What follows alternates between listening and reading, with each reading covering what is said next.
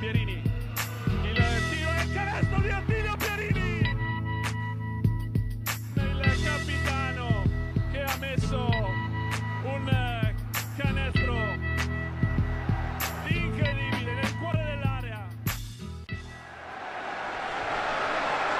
Salve, ben ritrovati in una nuova puntata di Immarcabili. Ovviamente questa settimana, se di solito c'è tanta carne al fuoco, stavolta ancora di più, ovviamente con il turno infrasettimanale che si è chiuso qualche ora fa e anche per questo ovviamente siamo slitti un giorno per attendere appunto gli ultimi risultati, quelli eh, del giovedì sera. Eh, andiamo però con ordine, partiamo come solito dalla, eh, dalla Serie B nazionale in cui stata, sono stati due turni in cui hanno fatto il pieno le nostre, se, se da una parte diciamo ha consolidato il rendimento di Fabriano, da una, da una parte ha consolidato il rendimento di Fabriano questo, questo turno, dall'altro invece ha rilanciato la General, General Contractor Iesi. Andiamo con ordine appunto partendo dall'Aristo Pro, Aristo Pro che conferma il suo, il suo ottimo momento, due vittorie casalinghe in fila, una molto importante, quella di domenica scorsa con Faenza, con un eh, grande secondo tempo nel quale la squadra di coach Grandi ha girato completamente la partita, poi eh, la vittoria in infrasettimanale contro, contro la Virtus Simona sicuramente più agevole e magari anche più pronosticabile, però soprattutto ormai eh, Fabriano che sembra aver trovato la, la sua identità. Stanic e Centanni che creano, Granic che fa il, il Pippo Inzaghi e, e praticamente finalizza, finalizza, un po' tutto quello che costruiscono gli esterni. Eh, grande ruolo importante di Gnecchi nel ruolo di, di 3D, diciamo, in questa fase tutto perfetto direi per l'Aristo Pro Gabri fino a questo, fino a questo momento. L'Aristo Pro meraviglioso contro Faenza, onestamente, è proprio meraviglioso il termine corretto, sia attacco ma anche difesa, perché è vero che ha preso 80 punti abbondanti, ma li ha presi dalla squadra più forte con Ruvo del campionato, tutto sommato, sommato più attrezzata.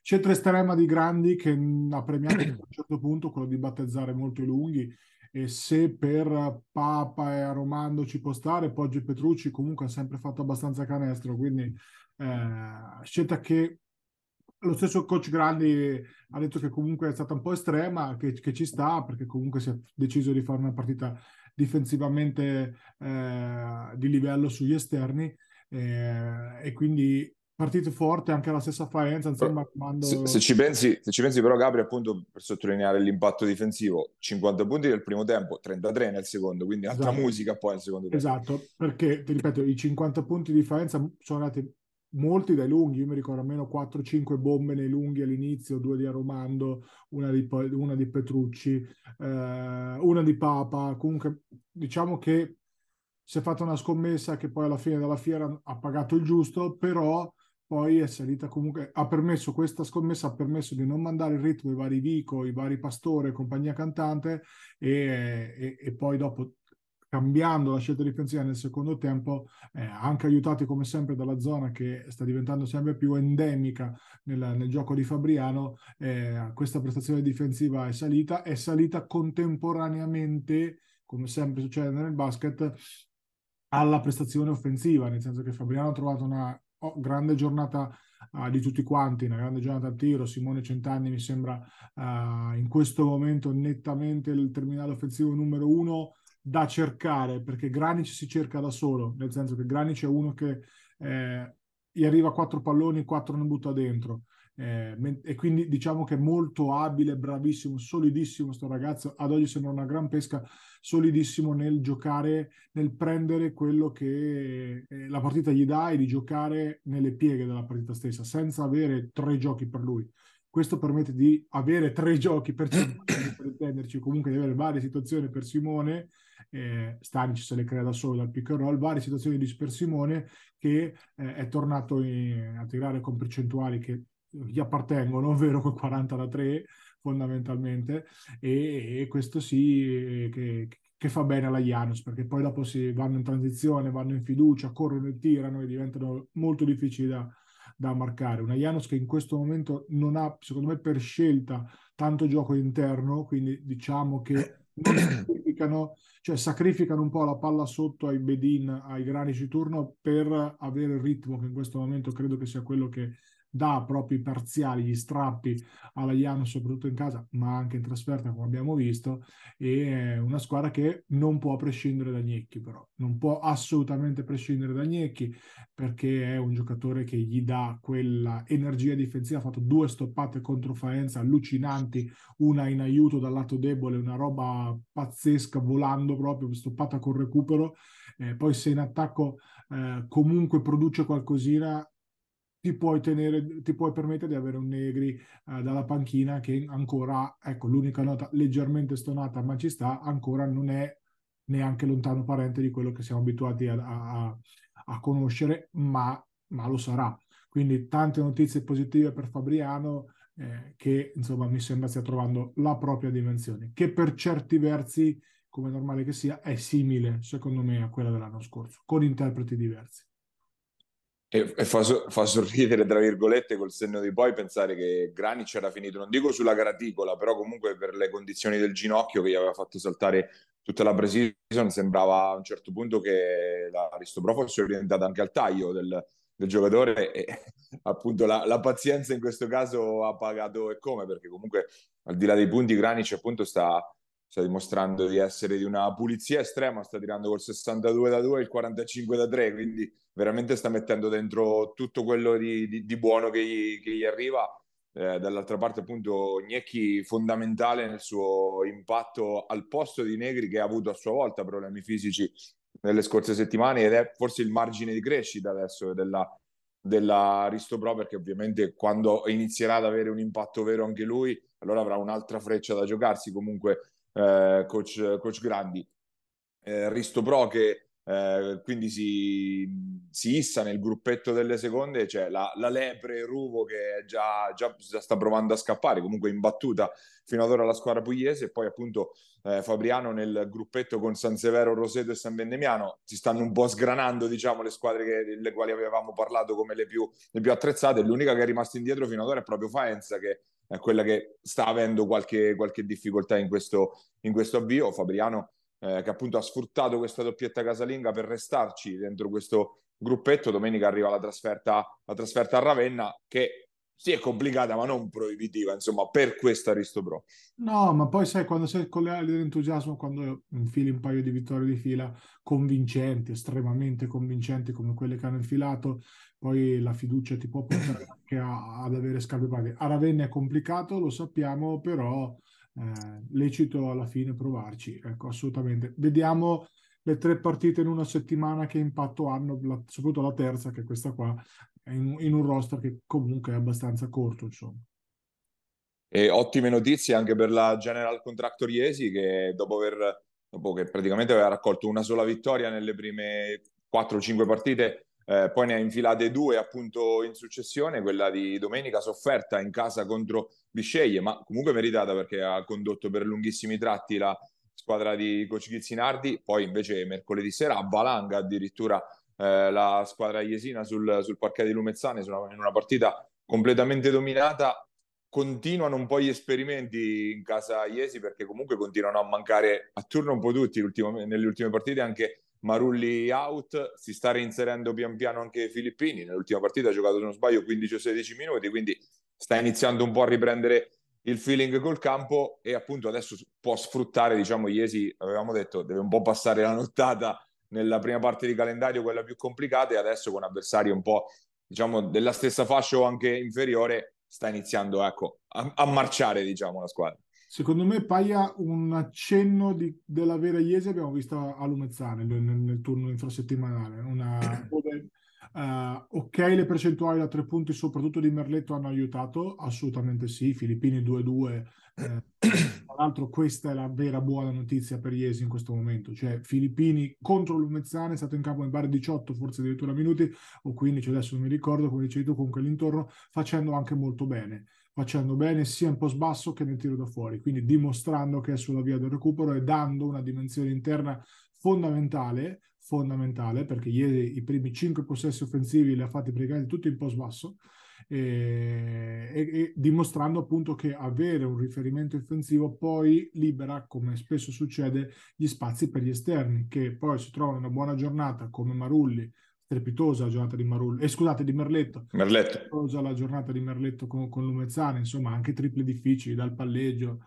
Eh, bravo lui, eh, poi, poi, cambia la musica per Iesi, cambia perché Tommaso Rossi può attaccare close out, to- eh, tutti hanno un pochettino più spazio per tirare, eh, a me continua a piacere moltissimo Casagrande nel ruolo di equilibratore, sai che io sono un fan degli equilibratori in, in senso lato, cioè mi piace proprio andare, cioè, secondo me si sottovaluta molto l'importanza di quei giocatori. Abbiamo parlato di Redolf due settimane fa, di là della, de, de, de, dell'ottima giornata a tiro che ebbe con noi, ma potremmo parlare di tanti altri giocatori che ti danno equilibrio, cioè sono quelli che sprecano poco, che difendono, che stanno nel sistema e permettono a quelli un pochettino più istrionici di avere quei possessi di libertà, tra virgolette. No? Ecco, e, e Casagrande mi sembra esattamente questo all'interno del del, del, del, roster di Iesi, un giocatore molto duttile che può giocare nel 3 così come può andare nel 4, che può far canestro da fuori così come può attaccare i mismatch, che può andare fronte, che può andare spalle, una bella presa, una bella presa.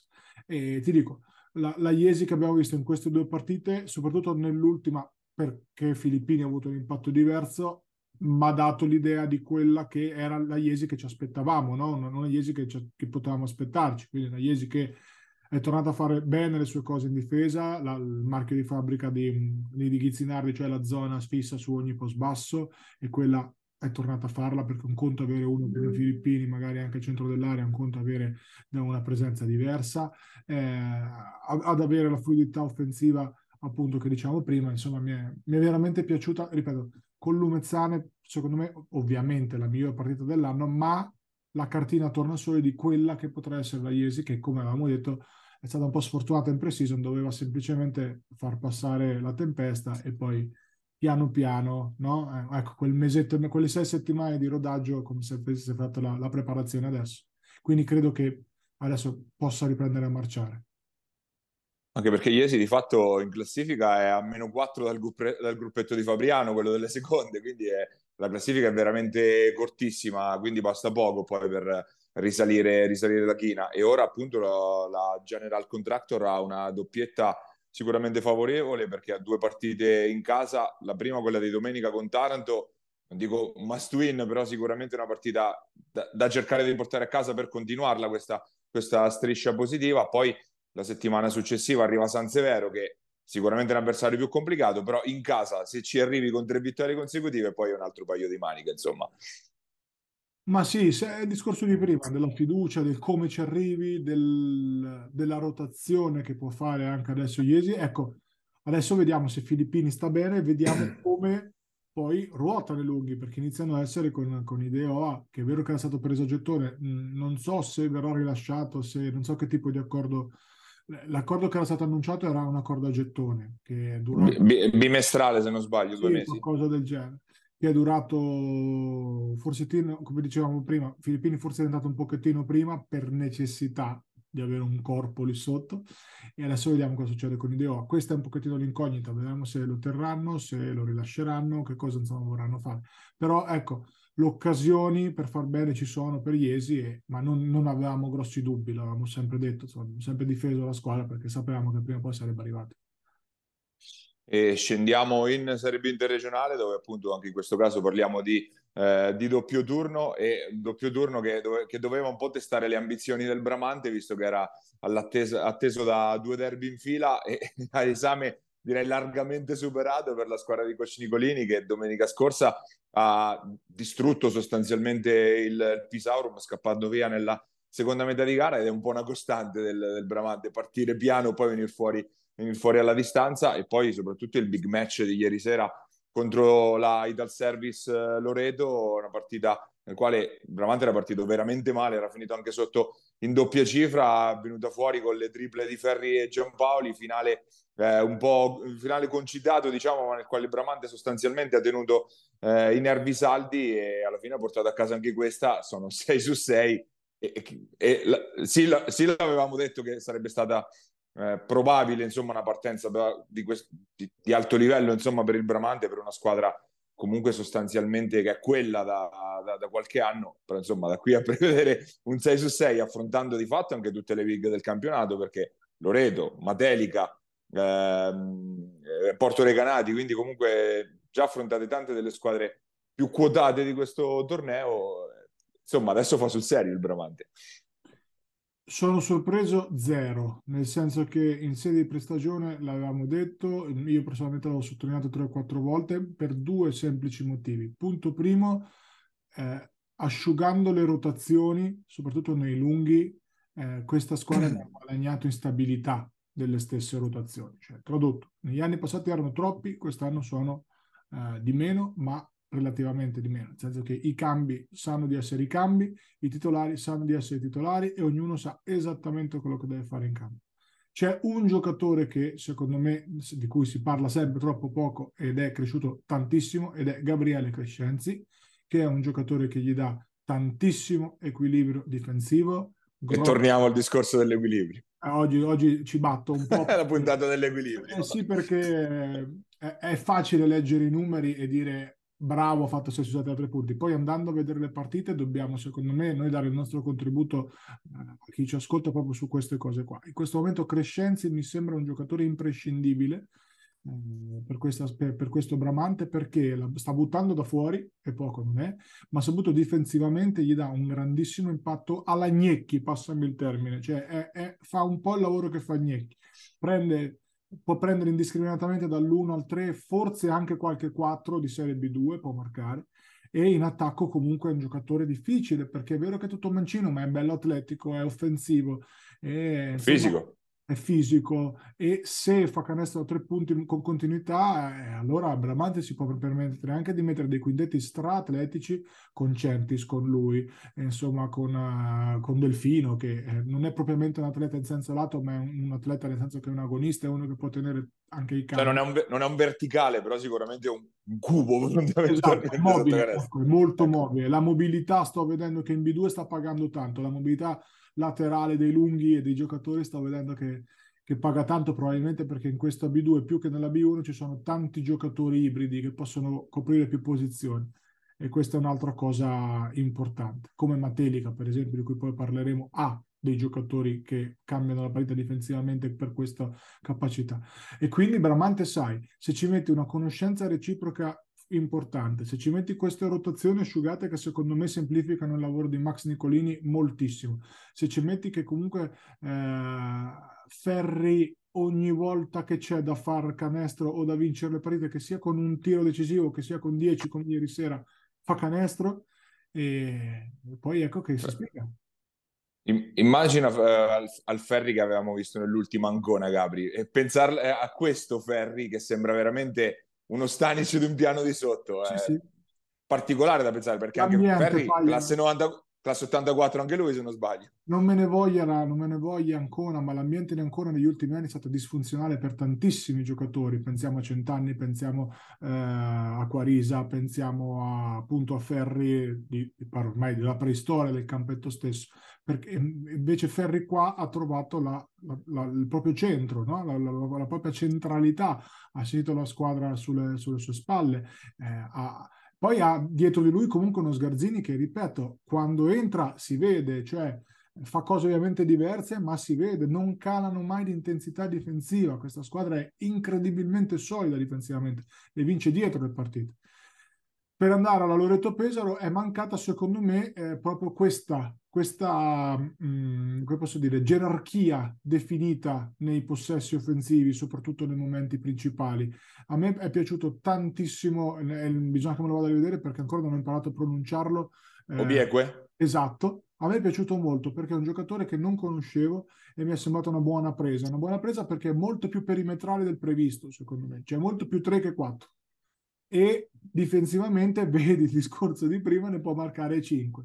Eh, il tiro a tre punti va e viene, quando entra cambia decisamente la dimensione della Loreto Pesa. Poi, ripeto, alla fine della fiera, eh, Bramante prima o poi prima o poi tornerà un pochettino sulla terra, nel senso che comunque sia è lecito aspettarsi che al primo calo fisico poi le altre stiano lì per recuperare il terreno perso. Però in questo momento Bramante sta meritando assolutamente il primo posto, sta giocando una pallacanestro di altissimo livello, la migliore negli ultimi anni e, e ecco che vince anche con le big, perché comunque sia per tutto un insieme di variabili. E appunto bisognerà vedere anche, passando alla sponda Loreto, quale sarà il contraccolpo di questa sconfitta, perché se appunto il GM Ligi si era anche affrettato, diciamo, a, a consolidare panchina e squadra dopo la sconfitta di Roseto, quella di ieri sicuramente più, più prevedibile ma anche più bruciante sicuramente perché ovviamente una stracittadina contro l'altra squadra di Pesaro sicuramente fa male. E eh, chiaramente la squadra è parsa un po' ancora in cerca di gerarchie mi pare di, di, di vedere Gabri a un certo punto, anzi per lunga, lunghi tratti della partita Lovisotto è stato dominante e poi dopo forse anche frettolosamente accantonato nell'ultimo quarto, finale di partita sen- anche con tutto l'ultimo quarto con Broglia seduto, qualche scelta che va, va, si inserisce forse in un, un, fatto di andare, andare un po' a cercare ancora quali sono i punti di riferimento della, della squadra. È ovvio che il principale sia Maruca a livello offensivo, però sembra che ancora si debba un po' trovare la quadratura tra tanti giocatori che possono fare bene in questo campionato. Eh, è il discorso di prima, Paglia, no? è il discorso dell'aver asciugato le rotazioni Bramante semplificando il lavoro dell'allenatore e qua il discorso di avere una squadra completamente nuova, molto talentuosa che eh, complica il lavoro dell'allenatore perché ogni volta ne deve andare a scegliere 5. È il bello di allenare squadre forti e lunghe, ma è la, la difficoltà no? delle, delle, delle squadre nuove. Arriveranno, prima o poi bisognerà fare delle scelte anche magari uh, scomode, perché tenere Broglie al quarto, io personalmente non lo terrei mai seduto quarto quarto. Per no, non so se magari aveva problemi fisici, eh, esatto, questo non lo so. Questo non lo sappiamo, però per decreto legge se può deambulare io, Broglia, sapete, farei un... un lo portiamo a braccio. Sì, sì, poi, vediamo, poi, vediamo, gli altri quattro mettergli intorno, insomma, però eh, non possiamo sapere chiaramente se era infortunato o meno. Eh, però è uno di quei giocatori che secondo me saranno determinanti nella Loreto Pesaro. E non dal punto di vista realizzativo di cui non ha mai interessato niente a Giorgio ma dal punto di vista dei famosi equilibri che ritornano sempre perché poi la pallacanestro è un gioco di equilibri. E ci torneremo anche quando parlando di Civitanova e di Matelica. Eh, Broglia mi sembra anche per esperienza, per leadership, una leadership silenziosa, diversa uno che deve giocare sempre, così come probabilmente le scelte secondo me difficili arrivano sul ruolo di 1, 2, 3 perché chiudere le partite con Maruca mi sembra obbligatorio. Poi da lì in poi, sai, eh, ci sono pro e contro. Ci sono pro e contro. Battisti e aiutami a ridirlo per favore. Il... Obieque. Obieque, non c'è King, Kingsley Obieque. Esatto, King, e Obieque sono due giocatori che ti danno tanta energia ma ti tolgono un po' di perimetralità e questo la puoi rischiare nei finali di partita, specie se magari hai, ecco, Broglia non è che ama tirare, la mette sempre quando, quando, tira, però non vuole tirare da tre punti, anche lui per, per partito preso, però ti toglie un po' di perimetralità. Mentre magari fare scelte diverse eh, ti può togliere un po' di atletismo, un po' di, difensi- di, di, di prestazione difensiva. Quindi sono equilibri delicatissimi che Foglietti è assolutamente in grado di risolvere senza alcun tipo di problemi, che però necessitano di un vissuto, cioè necessitano di uno storico in cui ti devi trovare in quelle situazioni, devi perdere quelle partite o vincerle, consapevole che ok, quella volta l'ho perso, ho fatto così, la prossima volta faccio così. Oppure magari quella volta l'ho vinta, mi piace come, sono, come abbiamo finito facciamo così. Molto, molto semplice il ragionamento, niente di tanto complicato. 99% delle volte devi prima perdere prima di poter vincere, quindi sicuramente fa parte del percorso. Sì, sì, esatto.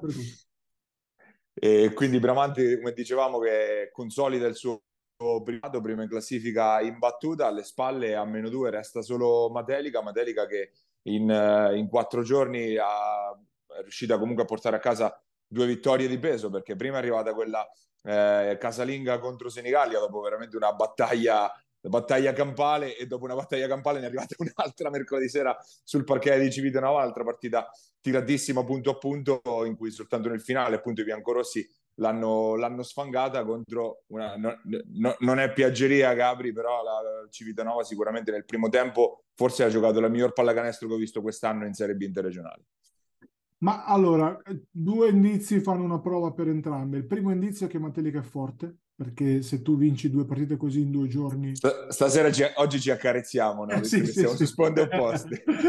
Però se vinci due partite, diciamo sempre quello che pensiamo senza paure alcune, quindi... Eh, e l'altra cosa siamo sempre coerenti. Quindi... No, tanto siamo, siamo, alla luce del sole, i sì, ruoli sono chiari. Assolutamente, assolutamente. Allora, due indizi fanno una prova per entrambe. Il primo indizio è che Matelica è forte perché non vinci due partite così se non è una stra grande solidità mentale. La solidità mentale che contro la miglior Civitanova dell'anno, che parte pronti via 11-0 giocando la pallacanestro dei Golden State Warriors del primo titolo, perché questo è, eh, non piazzi subito un controparziale. Confermo.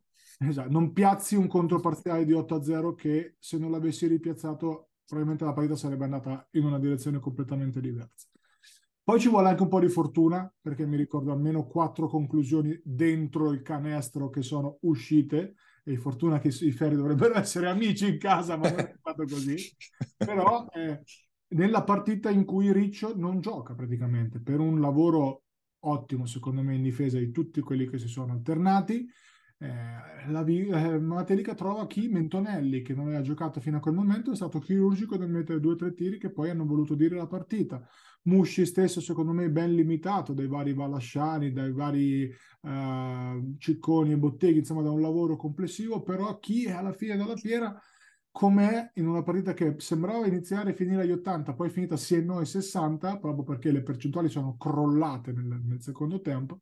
Eh, Matelica ha avuto un po' di fortuna per quello che abbiamo detto, ma ci vuole nella pallacanestro e poi ha avuto un Mariani mh, importante nel gestire i possessi de- decisivi.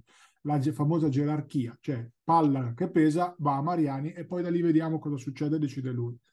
E questo è molto importante nelle squadre forti. Una squadra che ha degli equilibratori, perché oggi è la puntata degli equilibratori eh, fondamentali in Mazzotti e Provvidenza, che sono due giocatori che non sporcano, che vanno al rimbalzo, che difendono, eh, molto atletici, molto fisici, ti permettono di cambiare, ti permettono di fare show, ti permettono di fare fondo, ti permettono di fare quello che ti pare. E quindi è una squadra che, ecco, rispetto alla Loreto, anche per un vissuto diverso di alcuni giocatori e con l'allenatore, ha, ha oggi delle gerarchie più stabili. E queste semplicemente fanno la differenza in un roster che è paragonabile. Andando su Civitanova, l'altro indizio che fa la prova è che Civitanova è forte. Questo è evidente. È una squadra probabilmente più forte di quello che si pensava, che noi stessi pensavamo all'inizio. Una squadra che ha tanto talento, che sta trovando delle generazioni importanti e anche qui ha bisogno dei suoi equilibratori, che sono tre, che sono Felicioni e Vallasciani, che Vallasciani ha giocato 36 minuti e non gli capitava, penso, dal 1984. Eh, infatti ieri ad allenamento faceva fatica anche a, a deambulare, poi però un po' a margine, Valerio ha fatto un lavoro di post basso straordinario, voglio elogiarlo pubblicamente, quindi anche lì non si sono riposati neanche ieri lunghi.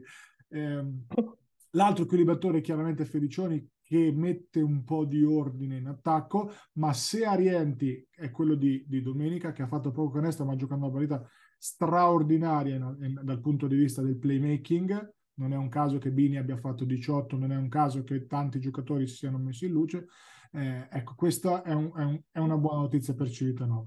Cres- cresciuto molto, mi pare, Gabri, da quel punto di vista rispetto all'inizio, nel, nella gestione proprio dell'attacco. A forza di strigliate, come sempre succede con i ragazzi giovani, ma quando tu hai comunque un allenatore come Schiavi che è stato playmaker, che eh, voglio dire, no, ti, ti, dà degli input molto molto chiari, se sei un esterno la pallacanestro di Schiavi ti, ti premia molto, ma il fatto che fai le cose che ti dice di fare perché è una pallacanestro democratica, quella, quella di Marco, anche se poi anche lì nei momenti chiave bisogna sapere da chi andare, quindi o Arienti o Bazzani. E Riccardo è cresciuto molto, cresciuto molto nelle ultime partite.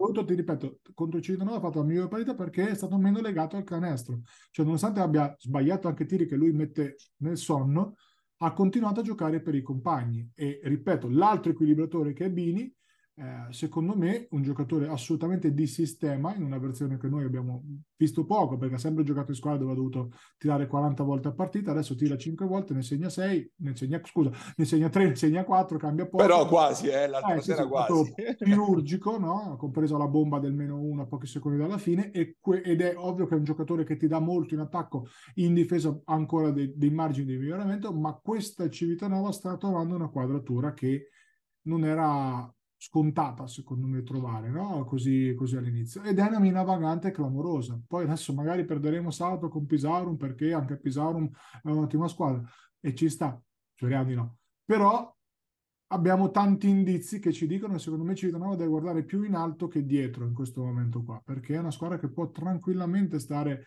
dal quarto posto, anche perché no, un terzo o quarto posto in giù le può occupare tutti. In questo momento mi sembra che Matelica e Bramante abbiano qualcosa in più, eh, per tutte le, le, cose che abbiamo detto, anche dalla Senigallia che magari adesso parleremo, insomma, al volo. Anche Loredo ci metterei comunque che arriverà, eh, diciamo. Ovviamente arriverà. Quindi forse, probabilmente però la lotta per il quarto posto è molto più aperta di quello che potevamo pensare all'inizio e quindi sarà anche interessante, lo ricordiamo perché la formula poi ti ci mette davanti a questa cosa, visto che dividerà nel secondo, nella seconda fase il, il raggruppamento in tre blocchi da quattro per incrociarli con il girone laziale. Quindi va, il discorso va fatto non solo nell'entrare nelle prime otto, ma anche nell'entrare nelle prime quattro.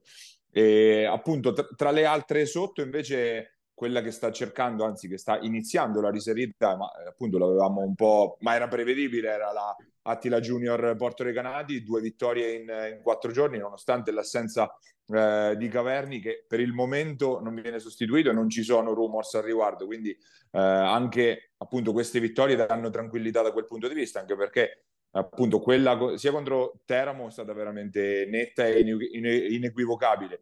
Un po' più faticosa in realtà quella casalinga con Ancona perché non guardiamo il più 18 finale perché Ancona fino a inizio quarto quarto era assolutamente in partita, è stata per lunghi tratti anche avanti nel, nel primo tempo. Comunque Porto Recanati aveva bisogno di risposte dal punto di vista del playmaking, sicuramente senza Caverni se la stanno un po' palleggiando eh, Caverni e Balilli e stanno dando ottime risposte tutti e due, per cui non penso ci sia in questo momento ansia di andare a sostituirlo Caverni. È chiaro che se ci saranno, se si saranno confermate un po' le ambizioni, se la squadra dimostrerà di, che questo trend che è iniziato ora potrà poi proseguire, magari rinforzino in corsa non penso che, che se lo negherà il presidente Pierini. Telefonare Panzini Lollo che sta al lancio a... idea di mercato. Eh, sembra evidente che sia l'uomo X Factor di mercato di gennaio Lollo Panzini perché la B2 anche se è pronto è ovvio che può cambiare una squadra. Mi sembra evidente che ci sia già secondo me più di un'idea per la fila. Parliamo di, di, di, un top player di B1 che anche se è rotto in B2 se, si sta già allenando con, con, la Stamura chiaramente a parte eh, non credo che la Stamura andrà su Panzini ma credo che appunto Porto Recante ci possa fare un pensiero. Velocissimi allora neanche troppo perché ci sono tante squadre che meritano di essere approfondite. La Stamura ci gioca con tutti con tutti. In casa, secondo me, qualcuno ci si va a far male. Noi ne siamo usciti. Dillo a Roseto. Dillo a Roseto. Eh, noi ne siamo usciti a fatica perché hanno fatto una baita straordinaria anche con noi. Ho parlato con l'allenatore, ho fatto i complimenti anche per telefono. E... Ed è una squadra che le perderà perché le perderà, ma non così male come era lecito aspettarsi all'inizio dell'anno. Una squadra molto intensa che finché riesce a mantenere, e questa è la grande incognita, perché è vero che sono giovani, sono tanti, ma è vero che giocano 848 partite, compresa l'Under 19 eccellenza, quindi bisogna vedere A, la situazione infortuni, B, la situazione capacità di mantenere nel lungo periodo la freschezza atletica. Che è quello P- che... Pensa a questa settimana, Gabri, dove in mezzo c'è anche l'Under 19, questi ragazzi giocheranno quattro partite in otto giorni, fondamentalmente. Ma- mancavano i back-to-back, parlavo con Elia, ne mancavano i back-to-back, giocavano giorno sì, un giorno, giorno sì, un giorno quindi questa è la, è, è la, grande incognita di come arrivano fisicamente, sbudellati, sicuro, ci arrivano alla fine dell'anno, bisogna vedere quanto. Eh, è una squadra che sta mettendo in mostra delle individualità interessanti, soprattutto i Paoletti. Paoletti una fiducia incredibile, non mi sembrava, sono sincero, un giocatore eh, B2 ready, per niente l'anno scorso, ma invece liberato totalmente il suo talento offensivo stava facendo dei grandi annoni eh, e sono contento perché è un ragazzo molto bravo, molto, uh, su cui ci si può assolutamente su cui si può investire. Piccionne, secondo me, ancora un paio di marce da scalare ce le ha e le deve avere, perché deve avere un, un ruolo di maggiore leadership in questa squadra qua. Eh, perché ha tutto per poterlo fare, fisico, visione di... L'altra sera a Porto Recanati sicuramente molto in crescita rispetto alle prime. Esatto, però deve, può e deve scalare un paio di marce. Poi eh, Dagnano secondo me è la, è la, gran presa, nel senso che è, una, è un giocatore un 3D tri, molto più tri e anche molto D, nel senso che comunque è uno che anticipa tanto linee di passaggio, bell'atleta, eccetera, che vale un po' per tutta la squadra di, eh, della Stamura, che se avesse un lungo di peso, cosa merce introvabile nei giovani di oggi, sarebbe veramente tosta. Quindi complimenti a loro, prima o poi qualcuna delle, anche delle big si fa male su, sul campo del Paolo, sì. Eh, per quello che riguarda Porto Recanati, invece, anche qua per ora tutto bene, beh, perché era ovvio che abbiamo detto Porto Recanati è una partita con delle buone prestazioni non premiate dalla vittoria. Ora le prestazioni eh, sono rimaste buone e sono arrivate le vittorie. Vittoria quella è stata chiave, quella ovviamente purtroppo contro di noi che ha sbloccato un po' mentalmente la squadra, da qui in poi la risalita era, era evidente arrivasse. Vediamo quanto Gulini e Balilli possono anche qui nel lungo periodo continuare a fare playmaking puro. È ovvio che chi ha guadagnato di minuti è Anibaldi, che era rimasto invece un pochettino penalizzato dalle rotazioni dei così tanti esterni, invece ha guadagnato qualche minuto e anche lui adesso però deve dimostrare di poter tranquillamente stare in una B2 che lui può fare a occhi chiusi, manca solo un pochettino di continuità e di fiducia e vediamo che cosa Porto Recanati ci offrirà però ripeto, non ho parlato a caso prima di quarto posto per Civitanova perché la lotta è molto più aperta per il semplice fatto che quella che noi avevamo ipotizzato come eh, ipotecabile quarta, Roseto, in questo momento è sotto un treno per, mille, per alcuni motivi, non ultimo il re, re, re, re, re, re infortunio di Bartolozzi, che cambia tante cose. E tra le nostre ricordiamo anche ovviamente Pisauro Messenigallia eh, che si sono anche peraltro affrontate l'altra sera con la vittoria di Senigallia, Senigallia che si è un po' rilanciata dopo la sconfitta bruciante partita a Castelraimondo contro Matelica, Senigallia che continua un po' a zoppicare ma che ora sta trovando un po' le sue, le sue gerarchie perché Giacomini è chiaramente oh, il, il leader unico e massimo ma sta emergendo Brigato come primissima spalla e, e quindi diciamo che anche coach Gabrielli sta trovando un po' la sua la, la struttura di questa Golden Gas come eh, un po' il discorso è analogo a quello del, Loreto ci vuole tempo quando una squadra ha 8-9 giocatori nuovi. Senigallia forse da quel punto di vista avrà meno talento ma forse un po' più avanti in quel, in quel meccanismo lì la discriminante è Landoni, nel senso che Landoni nelle prime 4-5 partite era un giocatore che onestamente sembrava il nonno di quello dell'anno scorso Cittadino. È vero che il livello mentale... Nelle ultime due è un po' diverso, però. Ecco, nelle ultime due è sembrato Landoni, cioè è sembrato quello che il giocatore ado- che noi abbiamo adorato l'anno scorso Civitanova e che abbiamo lasciato andare solo per la regola dei, dei due stranieri, fondamentalmente, peraltro. Dopo una scelta in cui il coach Schiavi non ci ha dormito una notte, ma questo è evidente quando hai due ottimi giocatori con cui hai vinto un campionato. E, e mi sembra evidente che sempre per andare su questi equilibratori, Landoni sia un equilibratore di Senigallia perché se aumenta un po' difensivamente, cosa che ancora l'ho visto in difficoltà, specie sui pick and roll dove continua a fare un contenimento troppo basso, che secondo me, eh, vedi Chiori ha messo un paio di bombe in faccia, insomma, eh, che secondo me un po' lo, tendono a, ad impigrirlo, poi in attacco deve trovare le sue conclusioni. Quest'anno deve fare il 4 puro, cioè tirarla e buttarla dentro a tre punti, sempre, comunque, in ogni occasione. Attaccare fronte, non andare spalle, che lui è una cosa che gli piace fare, se non sui cambi, ma quest'anno trova dei fisici grossi e deve portarli fuori, no? È normale che sia così, perché lui è un esterno, ha un da, per un lungo di assoluto livello e è normale che debba riadattare un po' lui il suo gioco, Senigallia un po' il suo gioco, una Senigallia che deve anche stare molto molto calma, molto molto serena perché è una squadra forte che arriverà e che come abbiamo detto per tutte le, le squadre forti e nuove eh, semplicemente ha bisogno di un periodo di rodaggio e, e di, di, incastri, no?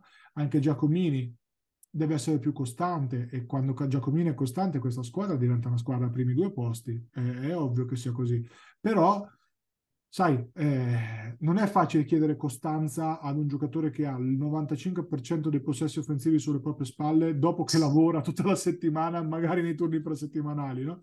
Quindi lo usage di Giacomini è molto importante, così come è importante appunto che Landoni faccia questa versione di se stesso.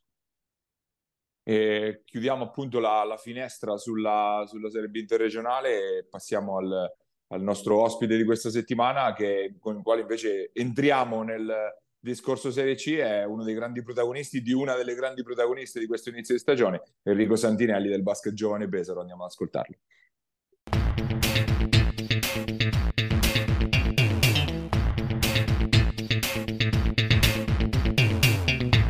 nostro ospite questa settimana abbiamo Enrico Santinelli, giocatore della, del basket giovane Pesaro, una delle, delle, squadre più in gas di questo inizio di stagione. Grazie di aver accettato il nostro invito innanzitutto. Grazie a voi dell'invito.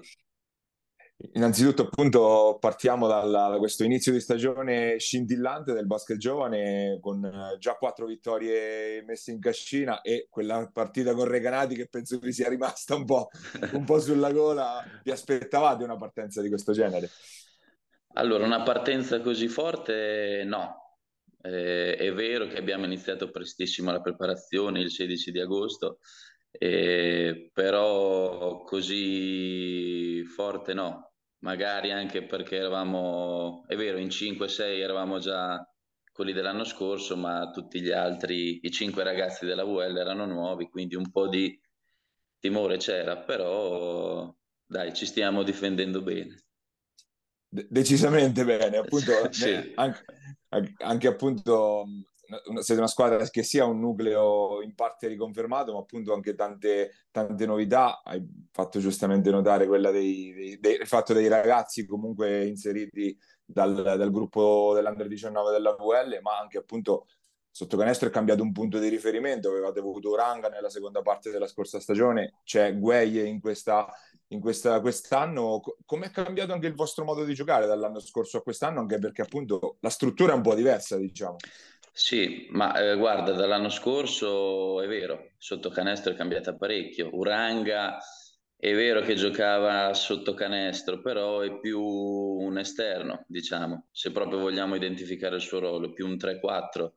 E l'anno scorso ci si appoggiava molto su di lui, forse a volte anche troppo, magari to, tieni te, inventa te molto era anche quello. Quest'anno invece con Gueye che è proprio un 5, e diciamo che forse quest'anno c'è più circolazione di palla, dove secondo me non c'è proprio un vero leader in questa squadra, ma eh, siamo tanti giocatori importanti quindi con una maggior circolazione di palla siamo anche meno prevedibili rispetto all'anno scorso.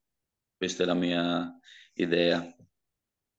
Quest'anno appunto, come dicevamo, avete inserito dentro un pacchetto di giocatori che arriva dalla, dalla squadra che ha fatto Faville. L'anno scorso nell'Under 19 della, della, della VL appunto eh, c'è qualcuno che ti ha impressionato in modo particolare di questi ragazzi che appunto sono praticamente adolescenti?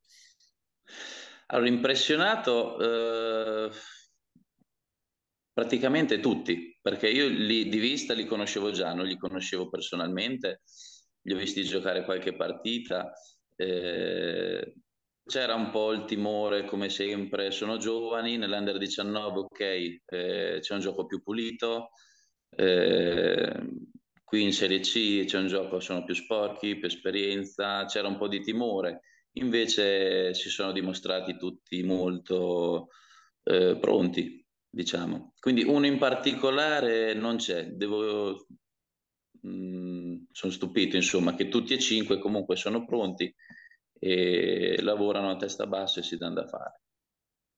Ormai da, da diversi anni c'è Francesco Donati appunto a guidarvi in panchina già dagli anni della, della Serie D che eh, come giocatore lo, lo, lo, conosciamo perché ovviamente ha avuto una, una lunghissima carriera. Che, allone, che, allenatore è Francesco? Allora, è, è un allenatore esigente, pesante, eh, molto pesante. Come e... quando giocava, insomma. Sì, sì, anche io ho avuto l'onore di giocarci contro, ecco. anche io le ho prese da lui. E... Però il... è vero che può essere, risultare molto pesante a volte, quello non lo nasconde nessuno, però alla fine ha sempre ragione lui. Purtroppo ha sempre ragione lui. E quindi bisogna dargli piena fiducia, anche quando si è nei momenti di difficoltà, visto che lui le ha passate tutte, ci è già passato, ha più esperienza, anche nei momenti più difficili, purtroppo ha sempre ragione lui. Eh, Beh, è, bello, è... è, bello, il purtroppo, è bello il purtroppo. Sì. sì. Col senno di poi, anche se su certe cose mm, delle volte non siamo d'accordo, però bisogna ammettere che è così e senza di lui, adesso non per fare il bello davanti a lui, però senza di lui non saremmo arrivati dove siamo ora. soprattutto l'anno scorso, che è stata molto dura. Gabri. Qual è il tuo ruolo all'interno uh, di un gruppo di ragazzi giovani al pascolo, mi verrebbe da dire, nel senso che comunque sia pro, alla prima o quasi prima esperienza in un campionato senior? Quanto è importante anche? Ma allora io eh, molti, sono, sono il più grande, ho 30 anni e sono il più grande. Quelli dopo di me ce ne sono due che hanno 24 anni e per il resto sono tutti più piccoli, 19, 18. Io non sono un, uh, un capitano che non parla molto, anche di questo Donati mi rimprovera che devo parlare di più. Diciamo, sono un leader, tra virgolette, silenzioso. Io pretendo che tutti, io sono un esempio e tutti mi vengano dietro. Non sono uno che mm, parla di, di continuo, incita, eh, quello purtroppo no, detto in maniera molto sincera eh, mi comporto da, tra virgolette, professionista, faccio il mio, ascolto quello che dice l'allenatore e per me è molto importante l'impatto mentale e, e quello che pretendo dai ragazzi che mi vengano dietro. Tutto qua, sempre a livello mentale. E com- come siete riusciti a conciliare magari l'anima in questi, in questi anni, l'anima magari esuberante, no? anche di corsa, di ritmo dei, dei, dei, ragazzi più giovani, con un'anima immagino un po' più ragionata di quei due, tre giocatori più esperti, ti ci metto anche quest'anno Guei e l'anno scorso magari Uranga, cioè ci sono dei momenti in cui magari prevale una o prevale l'altra, perché magari è facile no? andare ai 300 all'ora, ma non per 40 minuti, insomma. Esatto, ah, se, se dai rete giovani loro vanno per 40 minuti senza sosta. Forse ecco, l'attacco ancora dobbiamo metterlo a posto un pochino, che loro sono abituati ad andare ai 100 all'ora, noi un pochino più a un gioco più ragionato, come hai detto.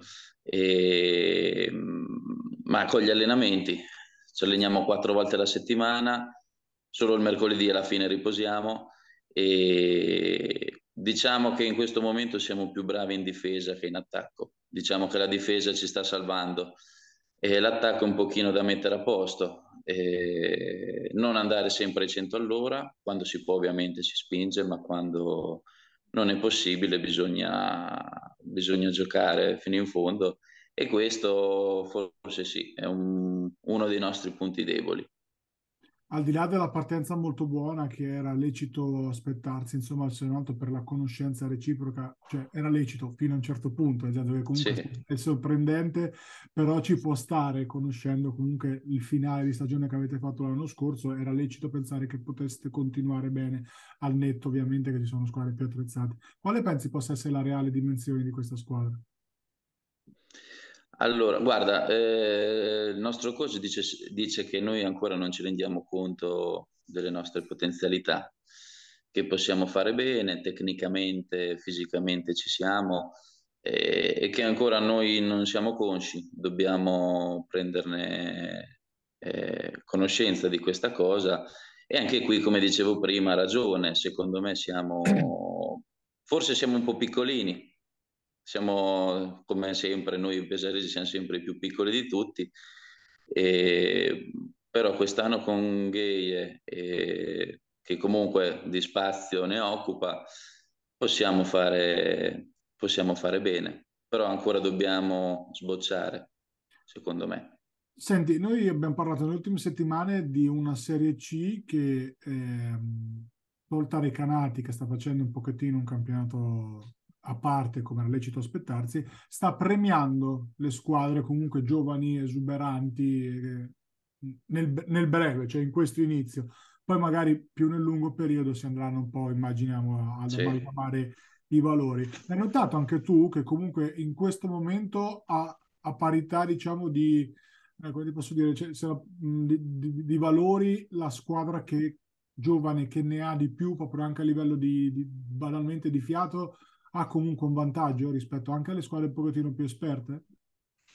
Eh, sì, secondo me perché mm, una squadra più giovane arriva, come ti posso dire, difende. per esempio un giocatore magari di esperienza che su con l'età, io vedo che eh, difende poco, si risparmia. Eh, mentre un, gio- un, giovane che ha voglia di dimostrare eh, anche difende anche. Magari uno più esperto, con più anni, eh, per rimanere in campo 40 minuti deve sacrificare qualcosina. Anch'io sono arrivata a 30, non ne ho più 20, non mi posso sbattere più come una volta, devo centellinare un pochino di più. E alla fine, secondo me, chi arriva con più energie e più fiato, alla fine la, la scampa. Poi sì, hai ragione, nel lungo periodo anche per noi arriverà sicuramente il momento difficile e poi dopo lì verrà il bello. Paio. Eh, appunto Enrico Santinelli, se non sbaglio, quasi tutta la carriera da, da, da senior, insomma, basket giovane, se non sbaglio una stagione alla Esis, mi ricordo male, provato a memoria. No, forse no, c'è allora un mio omonimo che si chiama ah, Santinelli. Okay. Però... Allora ho fatto confusione. No, Comunque sempre tu... basket giovane. Tutta, tutta, appunto tutta la carriera senior, quindi basket giovane. Cioè, cioè, hai fatto un po' prima il discorso della, della leadership, insomma, all'interno del gruppo. Ti senti però un po', un po', bandiera di questa società, visto che appunto ormai tantissimi anni che sei, che sei lì, hai vinto anche un paio di campionati, pure se non mi ricordo male. Quindi, sì, ecco, sì. Te, ti senti un po' questo ruolo, tra virgolette? Bandi- bandiera sì, bandiera sì. Ho iniziato in Serie D quando avevo 17-18 anni e ero io il più piccolo, adesso sono il più grande e ogni tanto ci penso mi fa uno strano effetto. E, però sì, ho 30 anni, non me li sento, però, però sono 30 eh, anni comunque. Ti, eh, non dico rimpiangi, ma mm, ti sarebbe piaciuto fare qualche esperienza fuori, visto che appunto hai dimostrato di starci in questa categoria, magari di provarla altrove? Allora, fuori eh, no, fuori, andare fuori peso no. E l'anno scorso ho avuto una proposta da Loreto, lì forse mi sono mangiato un pochino le mani, devo dire la verità. E col senno di poi anche lì Donati mi ha detto abbi fiducia, abbi fiducia e alla fine eh, ce l'abbiamo fatta. Devo dire molto dura, forse la mia stagione più dura in assoluto, però alla fine ce l'abbiamo fatta lo stesso. L'obiettivo l'abbiamo raggiunto uguale, è stato molto, veramente molto difficile, però anche lì è stata l'ennesima dimostrazione che aveva ragione. Però un pochino e... sì, devo dire la verità, mi sono mangiato le mani. E, ehm, appunto mi, mi, collego anche un po', un po' a questo, è una domanda che faccio spesso quando ci sono ospiti pesaresi, diciamo. Eh, appunto tu, bandiera diciamo, del basket giovani, sono, è un periodo in cui c'è tanto fermento a Pesaro con tre squadre in Serie B. Quali, come sono poi i rapporti lì in città tra le varie anime di, questa, di un mondo del basket pesarese che è sempre il riferimento un po' per tutti noi delle Marche? Ma eh, no, sono molto, almeno che io sappia, sono tranquilli, insomma, ogni tanto abbiamo fatto un amichevole col Pisaro, una volta col Bramante e diciamo c'è rispetto tra di noi, non non ci sono grandi scintille, insomma, bene o male ci si conosce tutti, quindi ecco, è... ognuno fa, fa il suo. E io ti ringrazio Enrico e in bocca al lupo per, questo, per questa stagione che vi ha visto subito grandi protagonisti. Grazie a voi dell'invito. Ciao, ciao Enrico. ciao. ciao. ciao. ciao.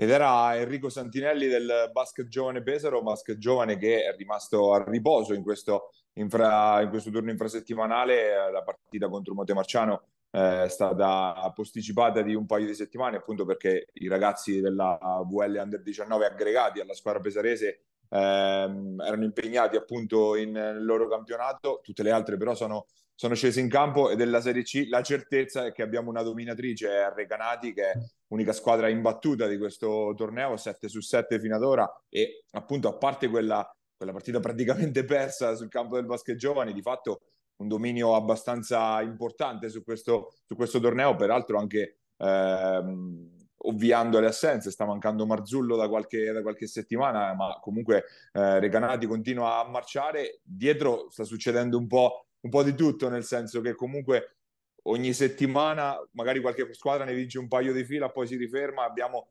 probabilmente la più costante fino ad, fino ad ora è stata Gualdo alle spalle eh, di, di, Recanati e fra due settimane arriva appunto lo, lo scontro diretto. Gualdo l'avevamo detto che sarebbe stata una di quelle pronte a lottare lassù in alto dopo un paio di giri a vuoto all'inizio, ora eh, quella che sta marciando con maggiore, con maggiore regolarità. Tra le altre, dietro sta risalendo la Sudor Montegranaro con eh, due vittorie in fila che appunto la stanno eh, facendo riemergere con un Contini che tra l'altro sta, sta dominando in, in, lungo e in largo e poi si è risvegliata anche Urbania che era chiaro non potesse essere quello il livello della, dei biancorossi, due vittorie consecutive per lasciare l'ultimo posto, l'ultimo posto dove resta solidari a Dodi e Deli Antonio che però comincia almeno a, a, dare i primi segni di vita, 16 nella partita dell'altra sera, ma appunto gli Umbri solidari all'ultimo posto. Tanta roba come sempre qui, qui in mezzo, anche perché è difficile districarsi in questa, questa Serie C al momento. L'unica certezza è Recanati che fa un altro sport, l'avevamo detto e quindi andremo abbastanza veloci perché a me quello che sta sorpre- no, sorprendendo, non mi sorprende niente di una squadra che a ah, avrebbe ammazzato il campionato e così è ma è che lo sta facendo senza dover richiedere ai propri protagonisti di fare prestazioni altisonanti, cioè eh, il Simo Pozzetti di turno non c'è bisogno che faccia i 20 di media che gli avevo chiesto. Ha fatto una volta, ha fatto una volta 25. Perché non c'è bisogno, onestamente. In questo momento non mi sembra che ci sia nessuno che possa lontanamente impensierire questa, questa Recanati. Quindi andrei veloce, andrei sulle cose interessanti, ovvero su tutto quello che succede dietro succede un po' di tutto, succede che Metauro sembrava l'alternativa, invece lascia giù dei pezzi, succede che Basket Giovane vince, succede che, succede che la cosa secondo me più, più sorprendente è la Sutor.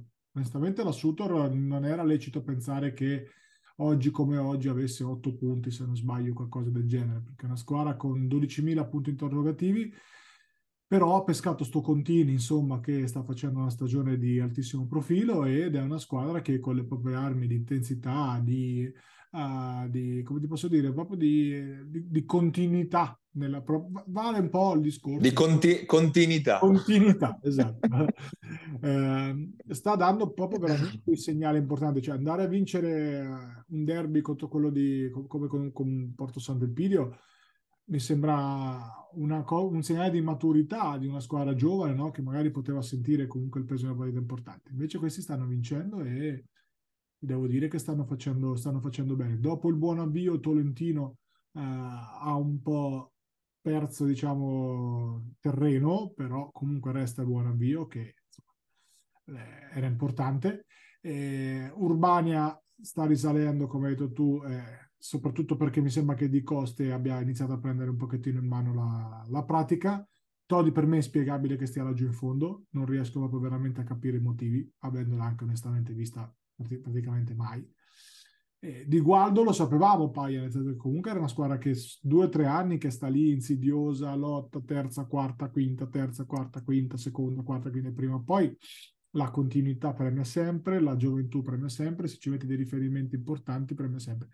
Le, le, due mie personali delusioni sono Assisi e Falconara in questo momento qua. Assisi perché la volevo più costante, secondo me poteva essere l'antirecanati insieme a Montemarciano, cosa che invece al momento, complice anche un impatto di Bugionovo che mi aspettavo mh, diverso, eh, ovvio che Michele è uno che sa aspettare i suoi momenti e arriverà, secondo me, il momento in cui decide ok, c'è bisogno che faccia due o tre step in più e li può fare domani mattina però mi aspettavo un impatto subito diverso della coppia Bugionovo-Genia che invece in questo momento Assisi ancora eh, zoppica, mentre idem dicasi per Falconara che vince quasi mai, onestamente non, non, non, non me l'aspettavo, io l'ho data... Ha, ha battuto Assisi infatti nel derby tra le deluse di questo ah, inizio di stagione, ma poi faticato ecco in generale. Sta faticando, sta faticando e onestamente faccio fatica a comprendere perché mi sembra una squadra che, ecco, forse ha troppi esterni, non lo so però mi sembra che eh, non era lecito aspettarsi un avvio così di, di, di, Falconara. Speriamo per loro insomma, che possano ritrovare al più presto la, la, la, la via de, delle vittorie, perché poi, come spesso succede, è sempre una vittoria che poi ti, ti, ti rilancia. In coda abbiamo detto un pochino tutto, Paglia onestamente è un campionato ancora abbastanza indecifrabile, Montemarciano sostanzialmente sta ritrovando la propria uh, continuità, con, ecco, questa invece mi sembra una squadra che è proprio predicata su dei protagonisti, cioè che abbia bisogno che ogni domenica qualcuno faccia una partita di, di alto livello, no? una squadra di, di, di, grandi individualisti, mentre ci sono squadre, vedi Basket Giovane, vedi Sutor, che devono fare per forza di cosa del collettivo la propria, la propria forza. Montemarciano mi sembra una squadra che può perdere se non c'è qualcuno che fa il dettello di turno, ok? Quindi Savelli, Savelli Maggiotto, Lupetti, chi volete voi. Eh, però è una squadra molto forte, molto lunga, che insomma, nel lungo periodo eh, avrà le sue, le sue chance di giocarsela. San Marino io continuo a ritenerla ad oggi l'avversaria più credibile per, per Recanati, in ottica post-season parlo, perché uh, mi sembra molto continua, molto riferimenti molto chiari, eh, Gamberini e Pesaresi per la prima volta hanno fatto una partita normale, è venuto fuori Dini, quindi una squadra che anche lui è lì da tre anni, quelli che sono. Quindi una squadra che comunque, ecco, in un gruppo molto solido, che ha sempre fatto bene, che ha anche sfiorato la vittoria di un campionato, ci hai messo dentro Pesaresi che è un top player. Quindi insomma, ad oggi ti dico, Paglia, se sei d'accordo, mi sembra la, la reale anti-recanati, che non esiste l'anti-recanati, però visto che dobbiamo indicare una, io ti direi San Marino. Faccio veramente fatica a indicarne una. Montemarciano è partita malissimo e ora sta, invece ha trovato, ha trovato ritmo e deve inserire sempre Arauco che l'abbiamo visto poco e niente.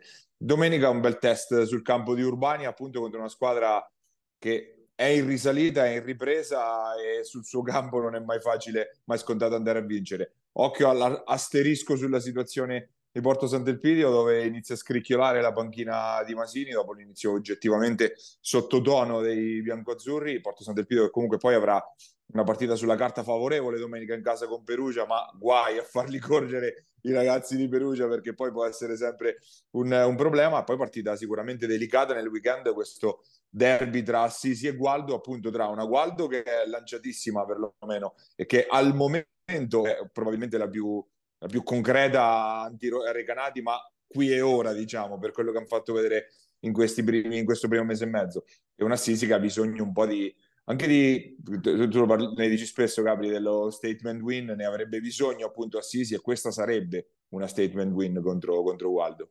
Eh, un derby sempre mai banale da giocare dove i valori spesso vengono rimescolati. Assisi deve dare un segnale se, se vuol farci credere di poter stare perlomeno a competere con Recanati. Ripeto, ad oggi mi sembra che non ci sia competizione. Eh, però comunque è il campionato ancora lungo, possono succedere tante, tante cose. Eh, poi, ripeto, tanto, talmente tanto equilibrio, talmente tante variabili ancora da inserire. Vedi, Araugio, Araugio l'abbiamo detto la scorsa settimana, può essere una variabile che fa fare il salto di qualità definitivo a, a Montemarciano, così come può essere una variabile scomoda da, da aggiungere perché devi togliere palla a, ai vari giocatori con palla in mano che c'ha Montemarciano, quindi una bella gatta da pelare, insomma. Però è ovvio che un giocatore così di talento, eh, se lo metti dentro, ti dà un, un boost, no? È un boost importante. E secondo me Montemarciano deve anche iniziare a pensare a giocare con quattro piccoli, con un maggiotto da quattro, un, una roba del genere perché non è che ci siano dei fisici tolti di coste, Uranga per Gamberini. No, ne, nei 5 diciamo, perché nel 4 esatto. Maggiotto alla fine esatto. si può arravattare tranquillamente. E, se, e, secondo me, ecco, Araugio, Savelli, Maggiotto, uh, Lupetti, marcali poi tutti quanti. È vero che magari difensivamente qualcosa ti possono concedere con il Vita Sadio, il Baldoni di turno, eh, poi però marcali tutti quanti. Una squadra che secondo me potrebbe trarne giovamento da un quintetto piccolo da un quintetto piccolo così. Tra l'altro quintetti piccoli che si iniziano a vedere un pochino meno, sembra, sembra passata un po', un po', la moda paglia la della, moda. della small ball, insomma, sembra essere ritrovata le, le, le, belle Twin Towers degli anni 90 di Duncan e Robinson, un po' dalla B1 in giù, ti parlo poi a livelli alti chiaramente no. Eh, però ecco, poi ancora una Serie C comunque interessante, tolto il dominio della prima, da lì in poi veramente può succedere qualcosa e prima o poi secondo me i valori vengono fuori. E prima di chiudere, avevamo detto ogni tanto qualche ricordino lo facciamo anche alla San Benedettese Basket che nel campionato abruzzese invece di Serie C è partita, partita bene perché ha raccolto tre vittorie nelle prime cinque giornate, quindi si sta tenendo nella parte medio-alta della classifica. Vi guardiamo da lontano, ma vi guardiamo, insomma, ragazzi, e quindi sta procedendo eh, per il meglio questo esperimento del salto appunto nel campionato abruzzese per la, per la squadra rossoblu. Noi siamo arrivati in coda alla, anche questa puntata bella pesantona di Immarcabili. Se ci state guardando siamo sul canale eh, 75 del digitale terrestre su FM TV che ci ospita come ormai da, da diversi anni, la versione eh, oppure su YouTube nel nostro canale Immarcabili TV dove trovate anche tutto l'archivio delle puntate precedenti, la versione podcast su Spotify o su Apple Podcast. Un ringraziamento poi a Basket Market e a Giuseppe Contigiani che ci ospita come tutte le settimane. L'appuntamento invece è alla prossima con una puntata un po' più ordinaria, sempre quasi immarcabili. Pierini, il tiro il canestro di Attila!